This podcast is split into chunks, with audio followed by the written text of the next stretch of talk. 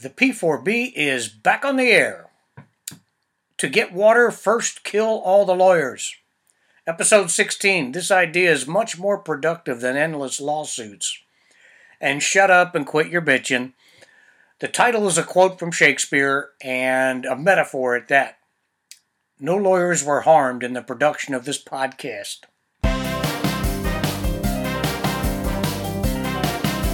Welcome to the Political Party Pooper Playbook.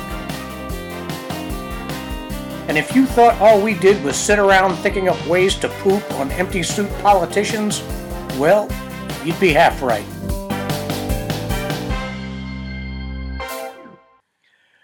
Before we get to the main event, uh, keep an eye on upcoming episodes. I hope to have a surprise guest coming in a few weeks. The next podcast will be chapters three and four of Street Politics It Ain't Your Daddy's GOP Anymore. We'll define what a conservative really is and is not. The media stereotype, mostly invented by the left, has nothing to do with what an intelligent free market conservative is. And we might squeeze in a few issues that were of concern in 2016 and are now gnawing away at the fabric of society, and the economy today. Also, I said uh, a few weeks ago that you can enjoy the P4B on any uh, podcast outlet that you presently use. That is probably true. I did get it distributed quite significantly, only to find out that the RSS code provided by our friends at Substack was complete trash. So, while it is out there on a lot of these sites, I canceled Apple. You'll find that the podcasts are very short, some of them. Uh, in one case, it's an hour long podcast, and all you hear on that audio is the intro and the closing credits, and that's it. So I, I did some I did some research, and I've asked Substack to make some corrections. Uh, eventually, I'll pull all those down. Um, cancel the RSS, and start again. So, quite soon, we'll be back in business. And if you're listening to P4B on a podcast app, you'll start getting the whole shows. Try to be patient. I hope you enjoyed the last two episodes. Ron and James were excellent guests. Uh, I think we'll see James again. I hope so. I'd like to consider him a friend now. I know Ron's coming back for a special around the All Star break featuring another podcast called Braves Dugout. But it's high time I quit screwing around and get back to what I do best before they take away my right wing reactionary decoder ring. Today, I want you to listen to this podcast and read or follow along in the text, and then check out the video. Uh, yes, this is another multimedia mashup that all comes together into one idea the background. I've been banging away on liquid fluorine thorium reactors, LFTR or Lifter, for years. I've spoken a lot about the subject lately, and these contraptions are going to be a huge part of getting us through the coming multifaceted collapse on our horizon. Complete or at least significant deglobalization is now at our doorstep. As Peter Zeihan has explained brilliantly, the world's best year ever was 2019. We will never have as much in the way of activity and plenty as we had that year. And we will not again in any of our lifetimes. The good news for you, if you live in North America, is that we will weather this period better than other geographies around the world. But that's putting it nicely. I would say that we'll just be the healthiest horse in the glue factory for some time to come. But we can blow it. And if we remain the weak, shallow, distracted, lazy country we are today, we will blow it we will suffer far more than we need to as economies around the world contract or implode. Okay, now sit tight. It gets really interesting because the Colorado River is near death. Usually, by this point, some of my listeners are upset and want to flee to kitty videos or sports pages. I understand. But I strongly recommend you stick around. I'm going to touch on just one of a massive number of things we need to be thinking about. We will continue this discussion on a host of things like productivity, education, demographics, and a return to the kind of real normalcy we all know will enhance cultural survival. We'll eventually hit them all. But for now, just one. The subject today is water.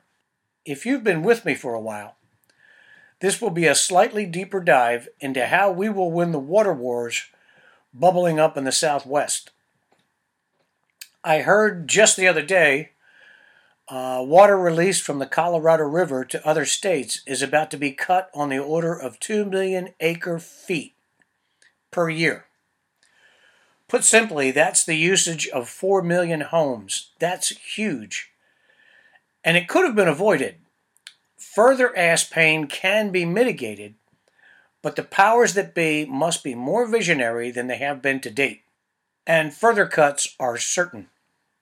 For the moment, I'm speaking to the Southwest. But hold on to your ass, Fred. In a little bit, you'll see how this affects everyone.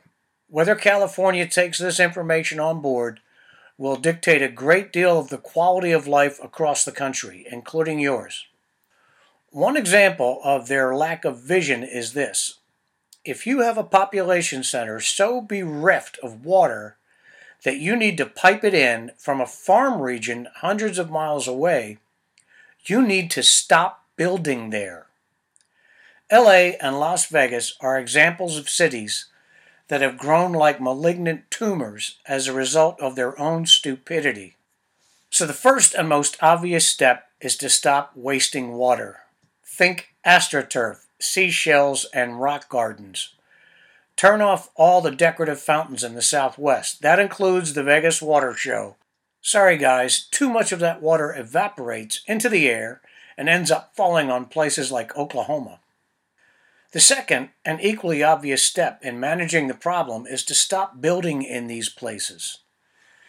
And as people leave, and they are leaving for other reasons already, don't permit new dwellings for their replacement. If you want to live in LA or Las Vegas, you buy an existing home there. Oh, but MJ, we won't be able to grow our economies. That would be the standard response to such an admonition. I said vision, damn it. You don't need to grow your population to grow your economy. You need to grow your productivity per citizen. Besides, in coming years, you'll need to manage a shrinking economy. The answer to your new challenge will be to better educate your children and make better children to begin with. But a part of the overall answer is to make children. You'll hear more about that single point in future posts. We need to get real good at water collection and encourage every resident to do the same. You don't have to water astroturf and if you can't afford the artificial stuff, let your yard return to nature. Perhaps you can plant native dry soil plants. Something will grow. But disconnect your ego and vanity from the soil outside your house. And filter collected water for household applications. Now, the next three steps California especially must take in alphabetical order are desalinate, desalinate, and desalinate. Let's just call it desal. And tell Vegas to kick in a few billion bucks to the effort.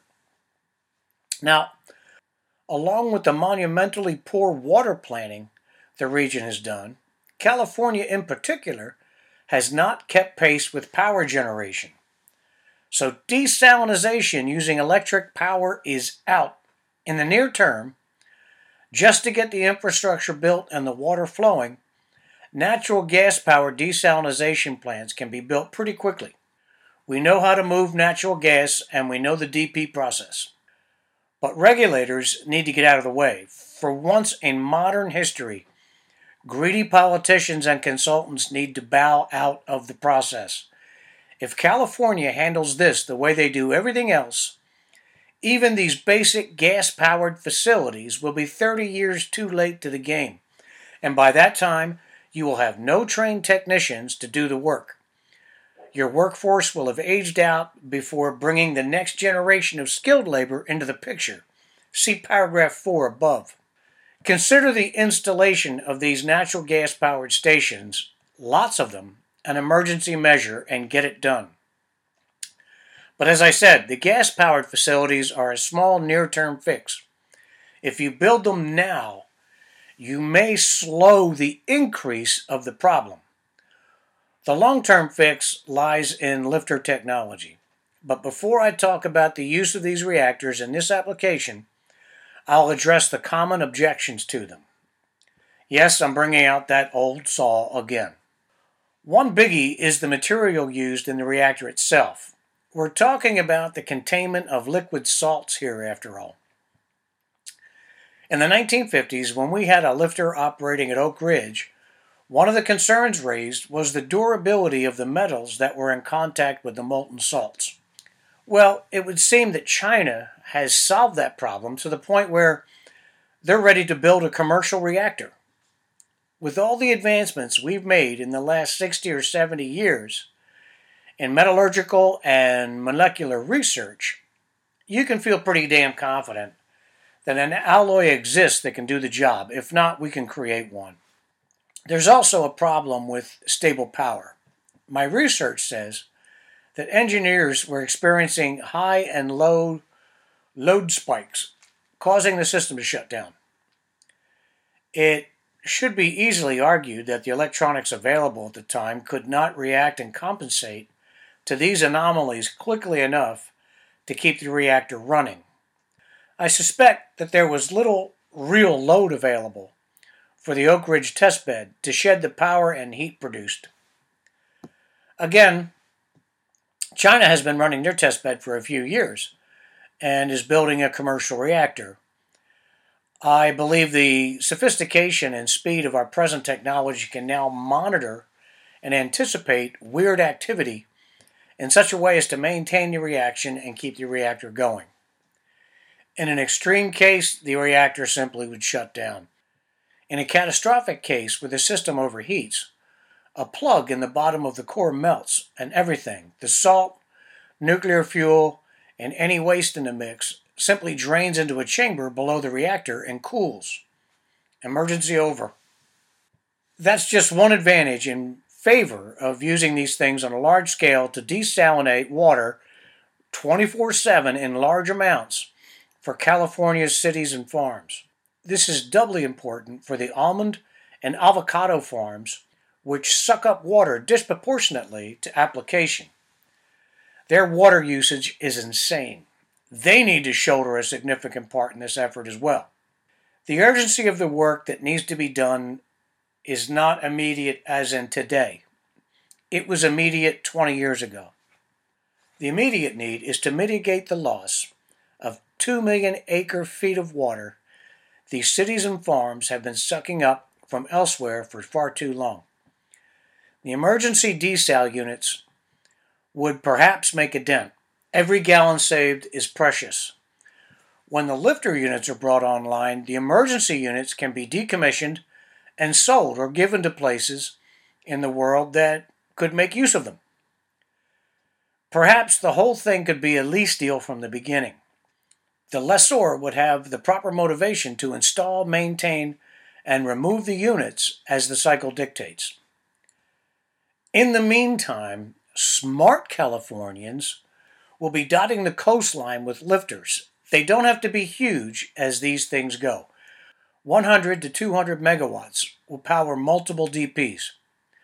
So, three DPs the size of Carlsbad, which is huge, operating off a 200 megawatt lifter would leave more than 100 megawatts for the power grid and no greenhouse gases. If you want to really think long term, divert a small percentage of the daily flow to natural aquifers. It's always good to have water stored in case the Vikings lay siege. For every one of these complexes we build, we get water, lots of it, and power, lots of it. But for it all to work, will require a hard nosed commitment and monumental cooperation on the part of California, Nevada, and Arizona. But most of the burden and benefit would be in California. And it has to start now. The NIMBYs, the not in my backyard people, and the people crying about exploiting the oceans must be ignored. And they can be when you consider the damage the same tribe is doing on the eastern seaboard with their wind tinker toys. Did I remember to mention it needs to happen now? Yeah, right fucking now. And it has to be done by ballsy thinkers and doers, not bureaucrats. Zeihan does a good job of laying out the problem we're fighting here. The text and how it all will affect you continues below the video. The knock on effect. Do you remember how I said you need to stick around a few minutes ago? Here's why. I diverge from Peter's analysis of the climate in Southern California only in degree. The default climate there is dry. They don't get mega droughts. They are primarily in a state of drought almost all the time, with occasional rain and rare deluge. So, in the discussion of what must be done, we can do away with recriminations growing out of climate change or global warming. A dry LA is the condition in which we found it. It didn't get that way because of cars or cow farts. We get a great deal of our food and some of our hard goods from California. The whole state is in play here. Less from Nevada and Arizona, but some. But if these areas don't get the vision thing and right quick, nutritional and economic shock waves will be felt across the country and in some cases around the world. If you lose the water, you lose the food. Some parts of the country can vary what they grow a bit and make up for some of the shortfall. But that would not help with food prices. Generally, we'll have less food overall, so we will pay more to eat. If you lose the water and you can't feed your people, you lose the people. You lose them to migration, malnutrition, and death. Ports close, factories close, productivity plummets. We're talking near Mad Max shit here. Yes, you can make up some of this by relocating businesses, but we only have so many deep water ports, and states can't suddenly get good at something they never did before. The learning and infrastructure curve would be difficult and expensive. If radical steps are not taken now, similar to the ones laid out above, LA becomes a ghost town, and, and California farmland experiences a reverse Dust Bowl migration. I, for one, would like to see California solve their problems rather than to absorb their welfare state mentality in my community. These people would have to go somewhere. So, this is where you come in. In anticipation of California's almost certain failure, there is no adult leadership there. You must start building a community that will make it clear the inevitable migrants are not going to California, your Mississippi, or your Oklahoma, or my Virginia, etc. I say that reservedly since Northern Virginia is nut to butt government lefties right now there is a ray of hope, a very small, microscopic ray of hope. The situation playing out, outlined by Zeihan in the video, is a treaty between southwestern states to share water from the Colorado River and other resources. It has been umpired by the federal government. I have zero faith in the present regime to have the competence to honcho a fix or even assist in one. I'm very confident that parts of the regime will see this disaster as another COVID opportunity through which they can capture even more central power, and to hell with the people who will suffer. Throw money at it, take over the land and the functions.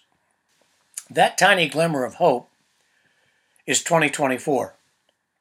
And people like Ron DeSantis or Vivek Ramaswamy where the glimmer dims is the knowledge that most of you will be sucker enough to send the same jackasses back to the legislature that we have right now.